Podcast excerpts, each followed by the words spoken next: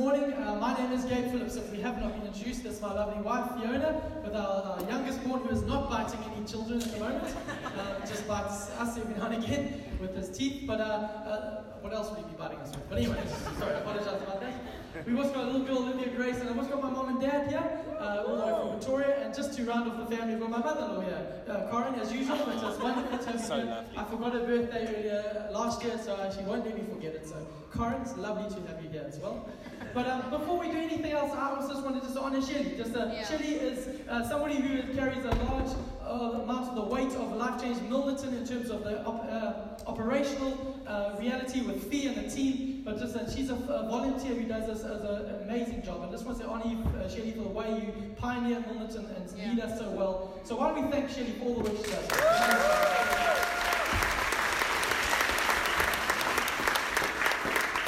And I said to Brett, you're doing announcements really well. I was like, "Phew, she's good, she's good. Dad, oh, that's very short. Perfect, perfect. Just to let you know, if you are visiting, we are in a 21 day fast. We are down seven days, 14 to go. We can do it, we can do it. We're really excited. And uh, along with the fasting, what we are doing is we are having prayer meetings throughout the week. You can find the, the dates, the times and dates of those on our website and on social media. But if you need, have got space for one prayer meeting a week, why don't you come join us on Wednesday evening in this venue? We had our first one this past Wednesday, and uh, I've heard it was amazing. We'd love to have you come join us just for an hour, 7 till 8 p.m. Wednesday evening here, as we pray for Milnerton, we pray for our city, we pray for God to do what only God can do. So why don't you come and do that with us? Um, just to let you know, we won't be selling food at, the, at our Milnerton meeting for the next two weeks, just so people avoid temptation.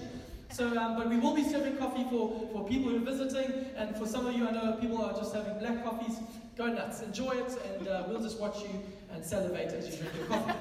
but it's really good to be together. Uh, it's an exciting day for us as life changes, but I really believe excited for what God's wanting to do this morning with us. We are in week two of our series uh, 1010. As Mark mentioned last week, in 2020, we're going back to 1010. And that's not a year or a date, but a scripture we believe God has laid on our hand, our hearts. John chapter 10, verse 10 will be on the screen here behind me. The thief comes only to steal and kill and destroy. Jesus speaking says, I came that they may have life and have it abundantly. We wanted to remind us this reason, this why the scripture is so real for us. The scripture is so uh, taken hold of our hearts, is the simplicity of its statement, in the fact that there is an enemy who wants to steal, kill, and destroy you. And on the other hand, there's a good shepherd, a savior named Jesus, who says, I have not just got religious life, not just a moralistic life, not just something to add on to your life. I've got real life and life to the full and in abundance for you. Amen. And that is the, the dichotomy of the spiritual life. There is no neutral ground. We're ripping the neutrality of our hearts away because our hearts love just to be lukewarm. Our hearts love just to be passive. Our hearts love just to be in and out. But actually, the gospel says there's either you're either hearing the enemy's voice who's wanting to steal, kill, and destroy, or you're hearing my voice which wants to lead you to life and life in abundance. And I don't know about you, but that life and life in abundance, or as other uh, versions say, life to the full, that sounds really, really good to me right now. I don't know about you, but I want life and life to the full. And we are wanting to give ourselves some strategies to help us run into this thing called abundant life. Any, any hands here? Who wants abundant life? If it's not, come on, I see that. I see that. So, what as I was thinking, I wanted to help us navigate this journey, what the Bible calls a race into abundant life. And it got me thinking again. I tell lots of stories about them because I only have one family and I've only got one life. But my brother Simon, the year was 1998.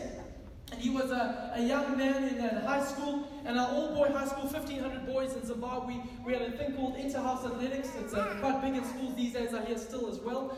Uh, but 98 was the year where, uh, you had Craig David was top of the, the pops. We had uh, Gangsta's Paradise, just some throwback for anyone who wants to situate himself in the story. But I remember these days very vividly, not because of the soundtrack, but because of some incidences that happened in our school uh, environment as I wanted to watch my brother participate in what was his first inter-house athletics.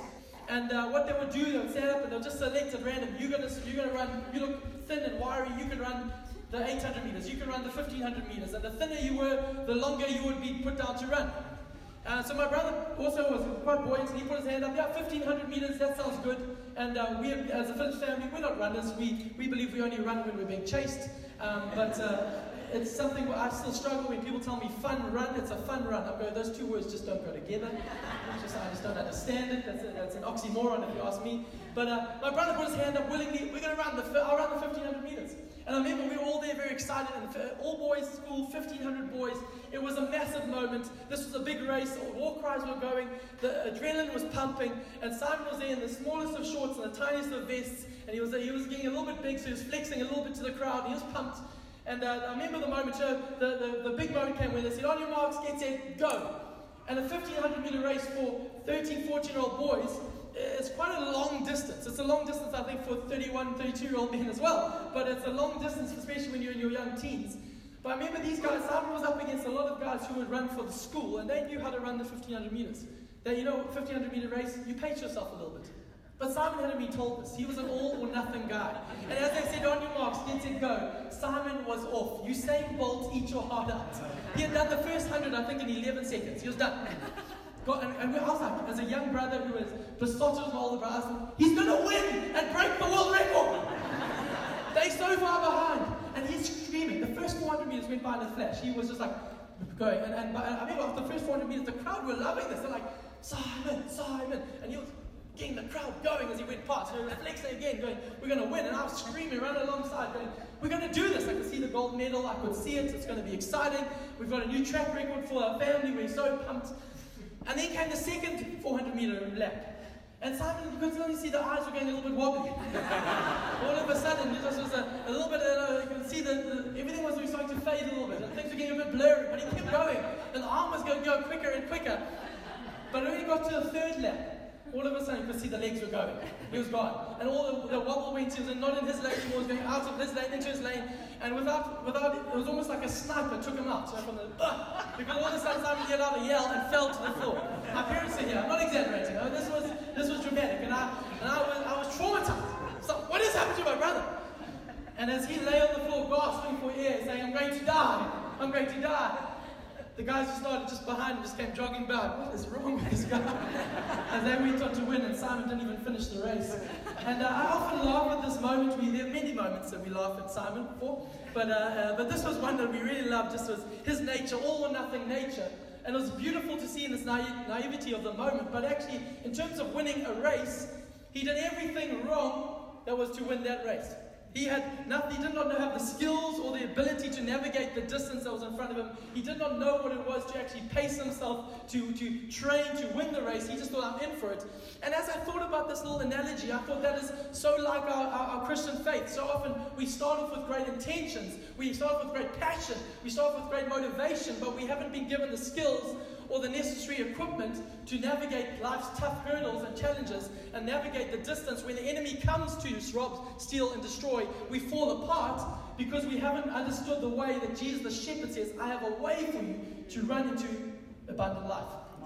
And I want to help us with some skills in the next few weeks. But this morning, the best way I know how to do this is going straight to where, where the, the apostle uses this language to, to, to lay out the race of faith. In Hebrews 12, verse 1 and 2, the NIV translation will be behind me first. It says this Therefore, since we are surrounded by such a great cloud of witnesses, let us throw off everything that hinders and the sin that so easily entangles, and let us run with perseverance the race marked out for us, fixing our eyes on Jesus, the pioneer and perfecter of our faith. Eugene Peterson, uh, the writer of the message, puts it this way. He says this, it'll be on the screen as well. Do you see what this means? All these pioneers who blazed the way, all these veterans cheering us on. It means we better get on with it. Strip down, start running, and never quit. No extra spiritual fat, no parasitic sins. Keep your eyes on Jesus, who both began and finished this race we're in. Amen. With that in our hearts, why don't we pray? Father, I thank you, just this, Jesus, this morning as we gather around your word. I thank you that we would almost hear heaven's voice saying, On your marks, get set, go. As we realize you're calling us not into passivity, not to settle in lukewarm apathy, but to run this race with perseverance and endurance. For the joy set before us, for the abundant life that's ahead of us. I thank you, Father God. Call us out so we may run with you. In Jesus' name I pray. Amen. I love the way Eugene Peterson puts in the message, uh, and always uh, the, my three points this morning, because I always have got to have three points to be boiled down by the way he puts in the middle of his text. He says these three ways. He paraphrases what the, the, the other versions and translations are trying to get across. He says there's three things for us. Number one, strip down. Number two, start running. And number three, never quit. So let me help you with that this morning. Number one, strip down. The scripture says it this way in the NIV let us throw off everything that hinders and the sin that so easily entangles. Let me ask you right now, if we have to understand, there's, a, there's the enemy's voice who's trying to steal, kill, and destroy, and then there's, there's the, the good shepherd's voice who's trying to lead us into abundant life. If I had to say to you, what is the, the worldly metric, or what I would imagine, what is the enemy's standard of how we as human, humanity should get abundant life, life to the full, the enemy would say this way add to your life. You're missing something. You're missing out on something. Fill up your life with other pleasures, other things. He'll tell you, consume more. If you want abundant life, consume more. Do more. Have more. But the Jesus way, I want to tell you as I read scripture, the Jesus way is the total antithesis to that of the world.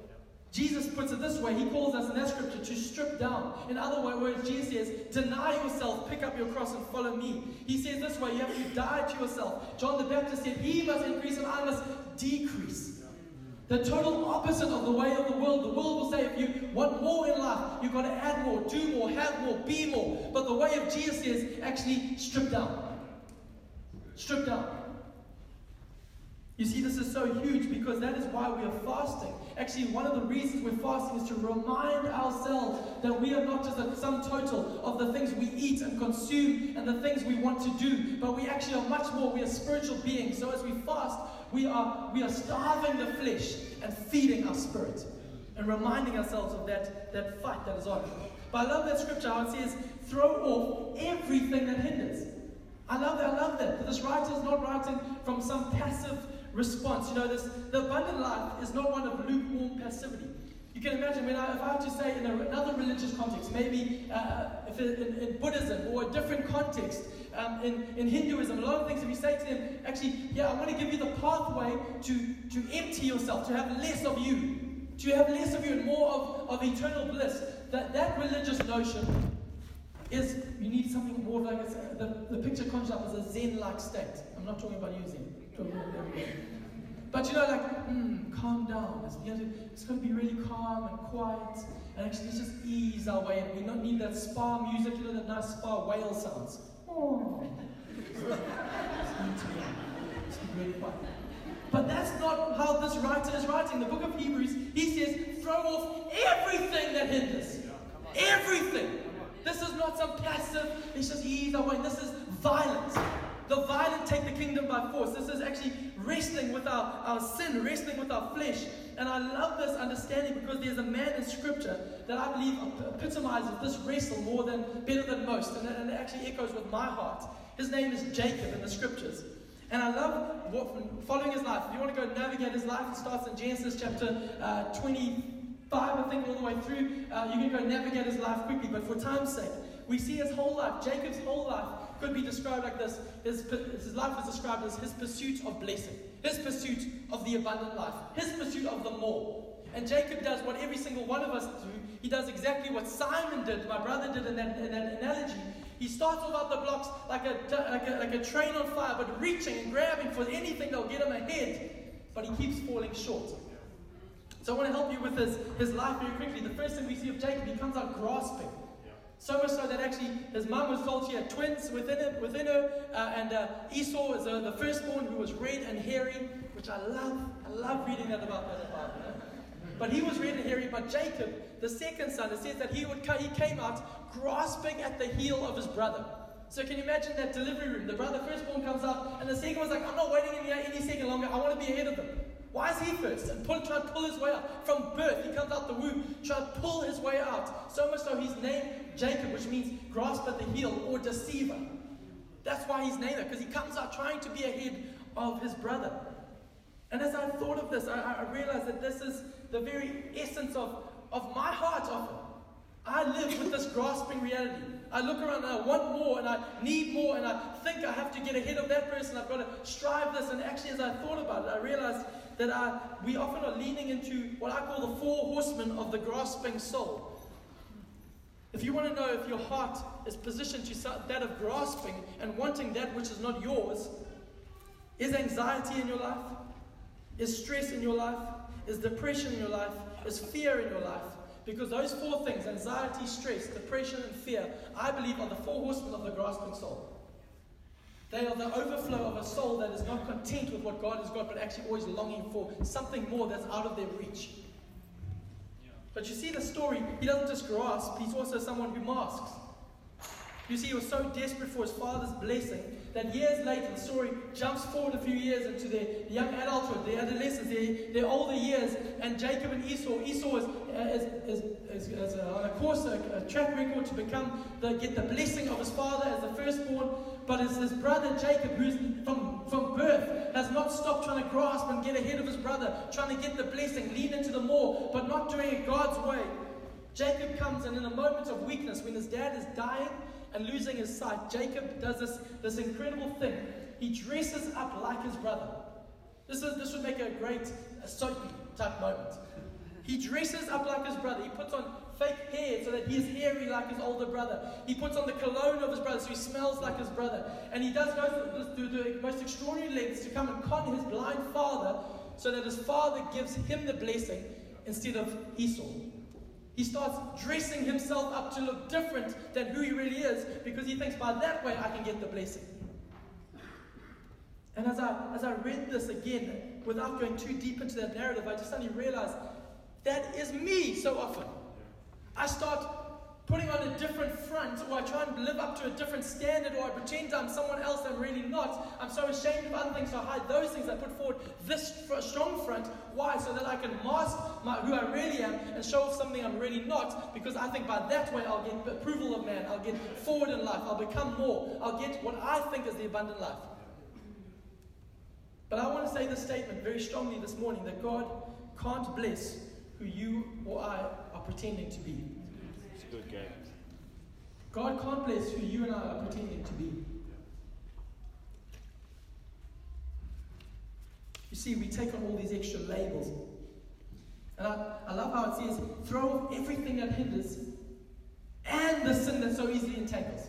That means there's two categories there. Throw off good things and bad things.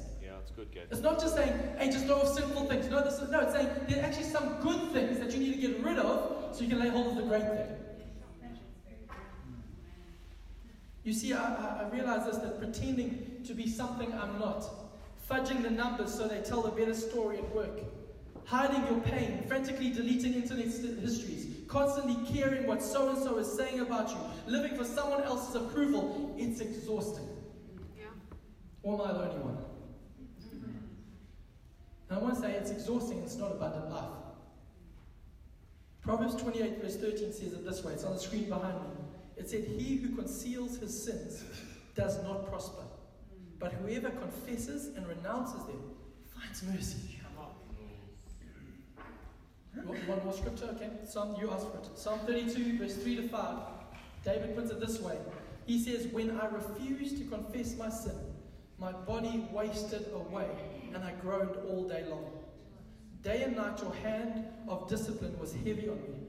My strength evaporated like water in the summer heat. Finally, I confessed all my sins to you and stopped trying to hide my guilt. I said to myself, I will confess my rebellion to the Lord, and you forgave me, and all my guilt is gone. We met with somebody a while ago who'd been keeping a sinful secret for a long time and putting a mask in the front.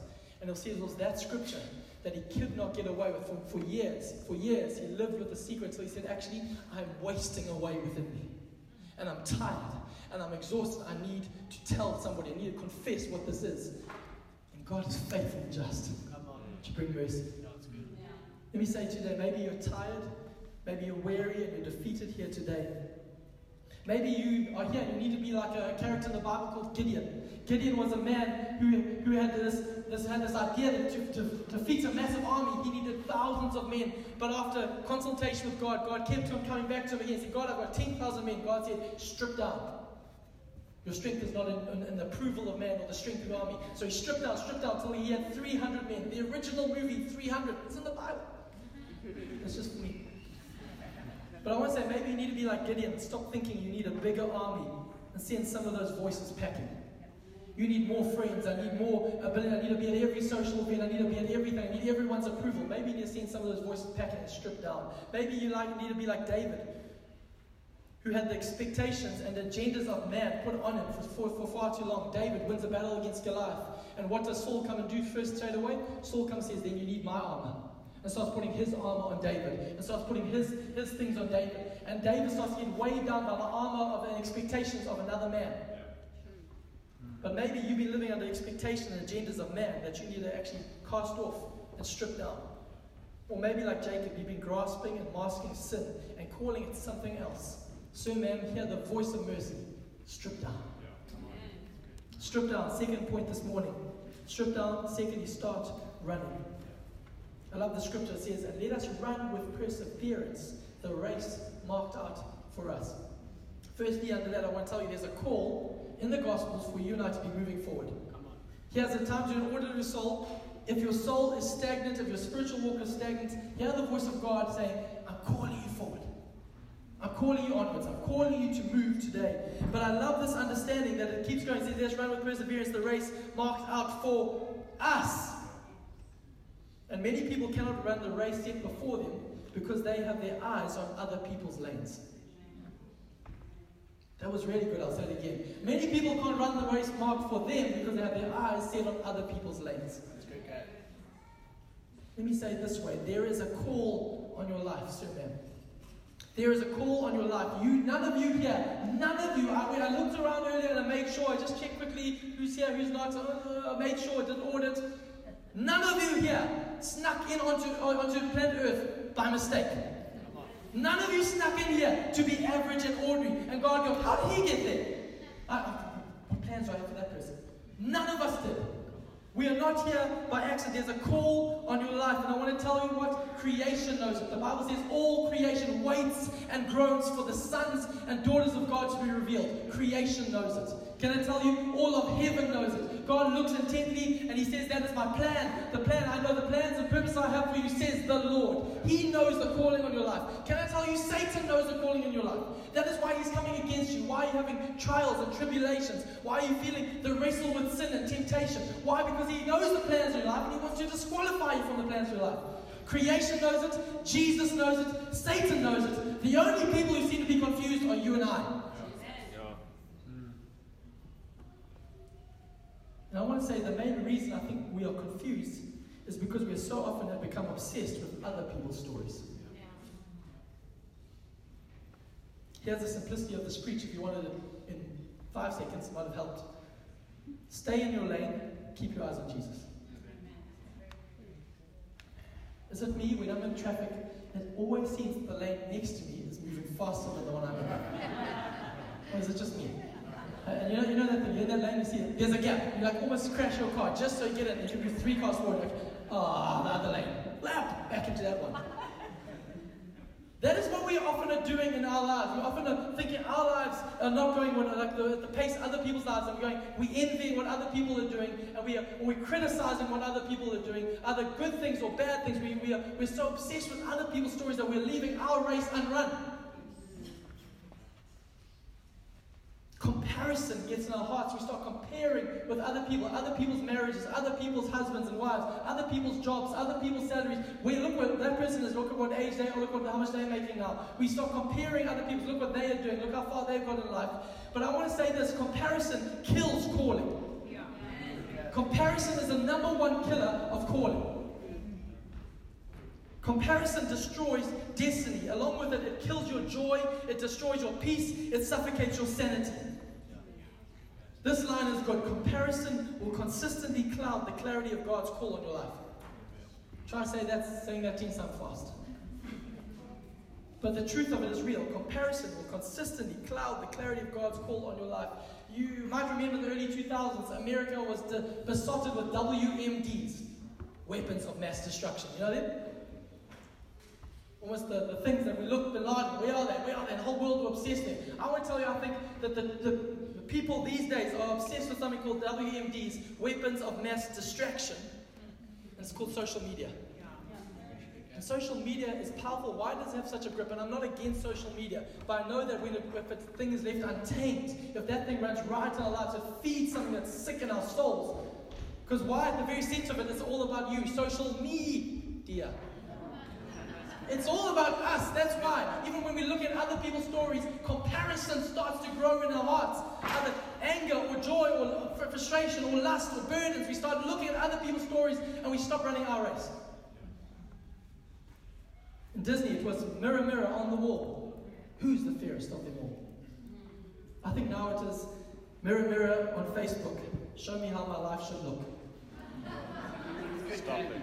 Or maybe you go mirror, mirror on Instagram, tell me who I really am.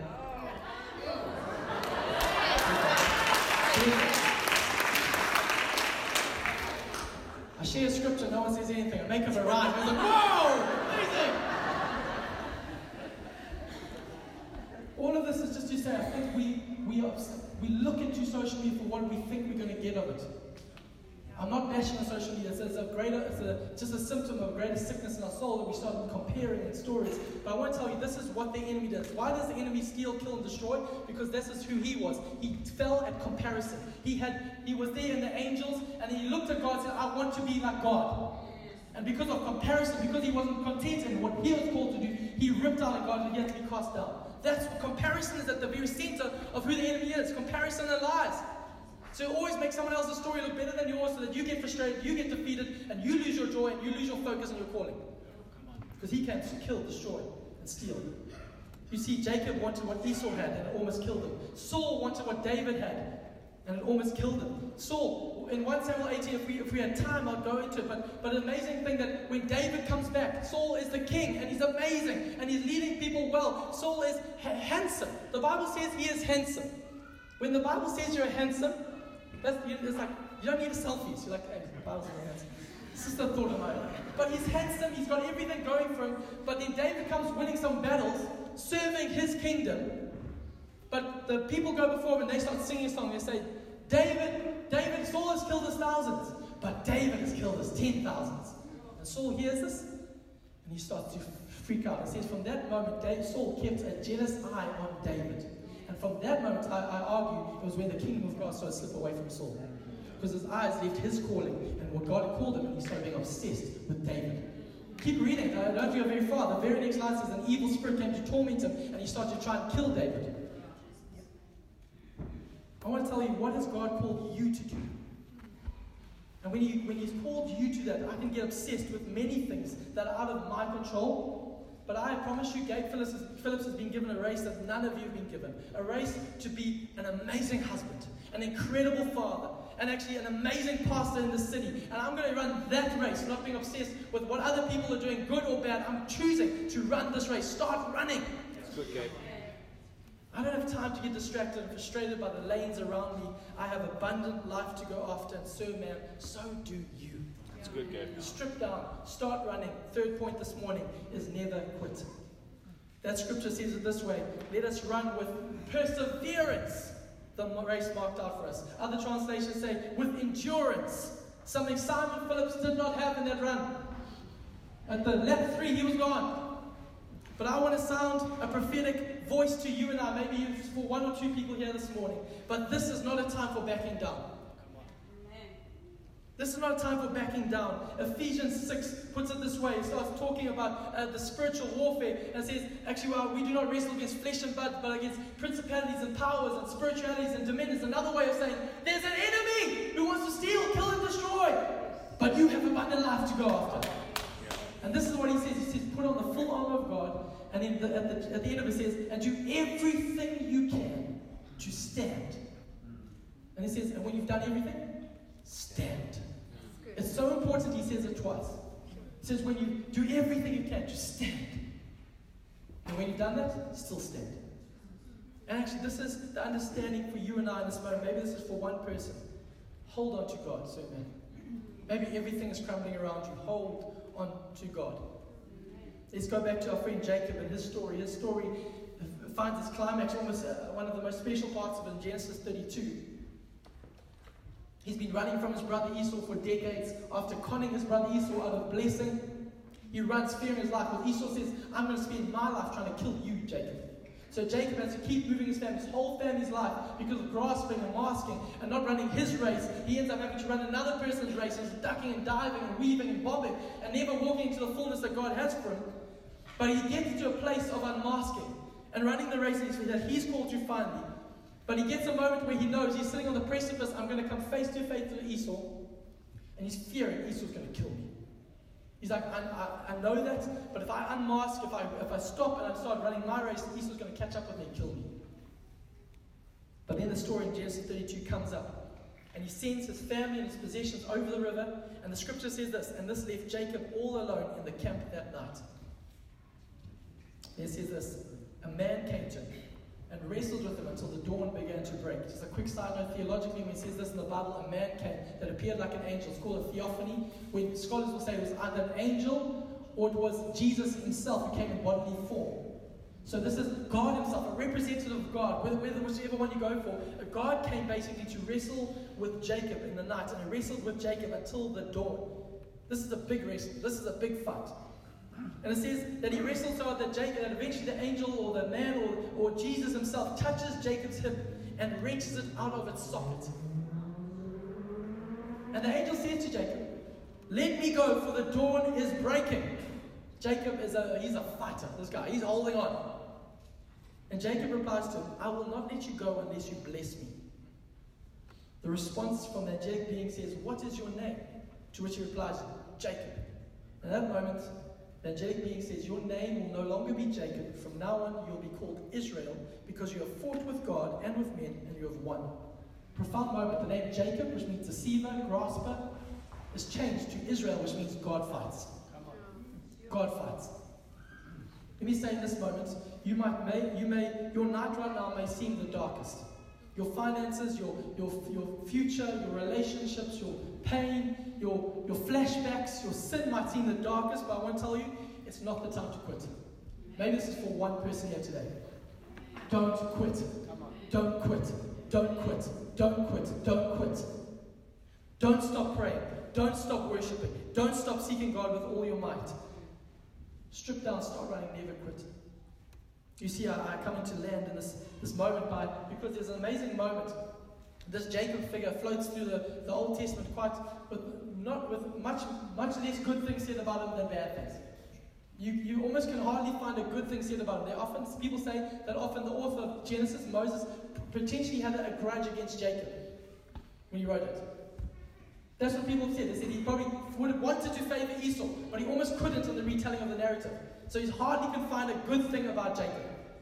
But then in Exodus chapter 3, we find that God has changed his name to Israel, Jacob to Israel. But Exodus chapter 3, this man Moses, who wrote this book years later, is hiding in the wilderness, far away from the purposes and call of God. A man who's murdered uh, a man in Egypt, who's running away from his past, who has, has, has got a whole new story. He probably is flicking through Instagram of Egypt every now and again, going, flipping, I could have been there, I was supposed to be the prince. But now I'm 40 years in the desert, my story is this. And he started to quit, and everything inside of him is starting to fall away as he's got nothing left. And the amazing thing is, God comes and meets with him there in profound moments. Just I believe, like this morning, could be for someone here. God meets him in the midst of his depravity and his brokenness and his, his exile. And God says this profound phrase to him. He says, Moses, I am speaking to God. He says, Who are you, God? He says, I am the God of Abraham, and I imagine as he said that, Moses would have gone, Yep, Abraham. That's good. Yeah, yeah. I need to talk to the God of Abraham because Abraham, God of Abraham, Abraham was a friend of God. Abraham was a man who believed God. He was, was a man who considered uh, was considered righteous. He was a man who was, when he was thought as good as dead, gave birth to a son that would become the seed of the Messiah 42 years later. So, so Moses said, Yes, I want the God of Abraham to be on side. But God hadn't finished. God said, I'm the God of Abraham. Then we took a breath, he said, I'm the God of Isaac. And Moses would have gone, Yes, I need the God of Isaac right now. You see, because Isaac is, is the man that I need. You know, Isaac was the promised child. Isaac was a miracle child. He was the consequence of his father's faith. Faith. He was the evidence of things not seen. I need the Isaac. I need the God of Isaac. And then God does something so profound. He says, I'm the God of Abraham, Isaac. Should have said, and Israel. But he doesn't. God changed his name to Israel. But God's I'm the God of Abraham, Isaac, and Jacob. Which is quite shocking if you think about it, because names are changed. Abraham's name has changed from Abram to Abraham. And God calls him Abraham. But in this instance, he refers to Jacob, the trickster, the con artist, the grasper, the, the, the, the masker, the one who was ducking and diving. Why this is so profound for you and I is in that moment, Moses didn't need the promise of a God who was leading on to a promised future version of himself, but a God who says, I'm right here in your mess, who identifies with your lowest and your most broken. Let me tell you, He's the God of not where you wish you were, He's the God of where you are now. In your darkest day, in your most broken moments, your most fearful moments, He's that God and He's here with you. I want to tell you, this is the incredible good news of the gospel. He's the God of Abraham, Isaac, and Jacob, which means He's the God of Abraham, Isaac, and Gabe. That means He's the God of Abraham, Isaac, and, and, and, and Adam. He's the God of Abraham, Isaac, and, and, and every whatever name you want to put in there, that He is your story. He identifies with the worst. He says, I've got the best for you. Let me tell you, how do we do this thing? The whole thing culminates, the whole scripture lands. It says, throw off everything that hinders and the sin that so easily entangles and start running the race with perseverance marked out for you. Strip down, start running, never quit. But in great news, it gives us the how and the power. It says, we do this by how? By fixing our eyes on Jesus the author and pioneer of faith, the one who started it and the one who promises he will finish it. Though your middle right now might be in brokenness, your middle might be in chaos right, now, your middle might be fearful right now. You don't have answers for your kids, you don't have answers for this moment. You have anxiety about your grandchildren, you've got anxiety about your future. In the middle right now, he says, I'm with you. Mm. I'm the God of Abraham, Isaac, and Jacob. This is the story that God wants you to put in our hearts today. Strip down life changes. Start running. Never quit. Can we stand feet, please?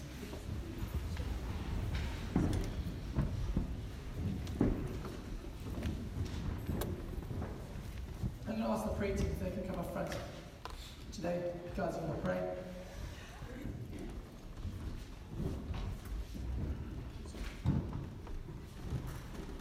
stand up here. I really believe some people need, this is a moment for some people who are saying, actually, I need to unmask myself.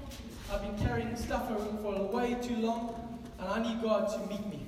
I've got to unmask myself, and I want to come and find God. Maybe some people say I've been comparing, and I, I can't do that. Anxiety that, that, that is gripping my soul. I want to start running my race, the call that God's got for me. Or maybe this is for you, and maybe this is for one or two of you saying, actually, I felt like quitting. I felt quitting my marriage. I felt like quitting my business. I felt like quitting my dream. I felt like quitting my future. I feel like quitting my faith. But today, that word is for me. I'm not going to quit. I'm just going to hold on to God. I want to tell you today is your day for, for breakthrough. Your day is a day to see God's hand start to seep into your life with abundant life. Sir, man, don't stay in passivity of your soul. Don't stay in the passivity of your life. The enemy is killing, robbing, and stealing. But the good shepherd is here to give you abundant life. Amen. Can we lift our hands to Jesus? Father, I pray for every single person here right now. I pray for your favor and your blessing upon them. Right now, your voice to reach them say, I'm the God of Abraham, Isaac, and Jacob. I'm the God of Abraham, Isaac, and your worst day. I'm the God of Abraham and Isaac and your greatest weakness. I'm the God of Abraham, Isaac, and your greatest tragedy. I'm the God of Abraham, Isaac, and your worst motive. I'm the God of Abraham and Isaac and your deepest sin, your deepest regrets, your deepest hurt, your deepest brokenness, your deepest fear of the future. I am that God. When we get that revelation, I thank you, Father God, every heart here would strip down, take off the masks, take off the grasping. They'll start to run the race marked out for them. And they'll never quit, holding on to you, Jesus. I pray this for everybody here. In Jesus' name, amen.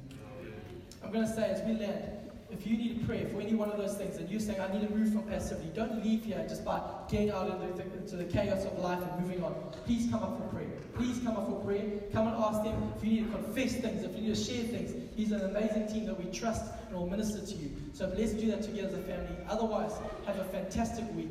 We love you deeply. Some of you will see you tonight as we celebrate. But otherwise, strip down, start running, and never quit.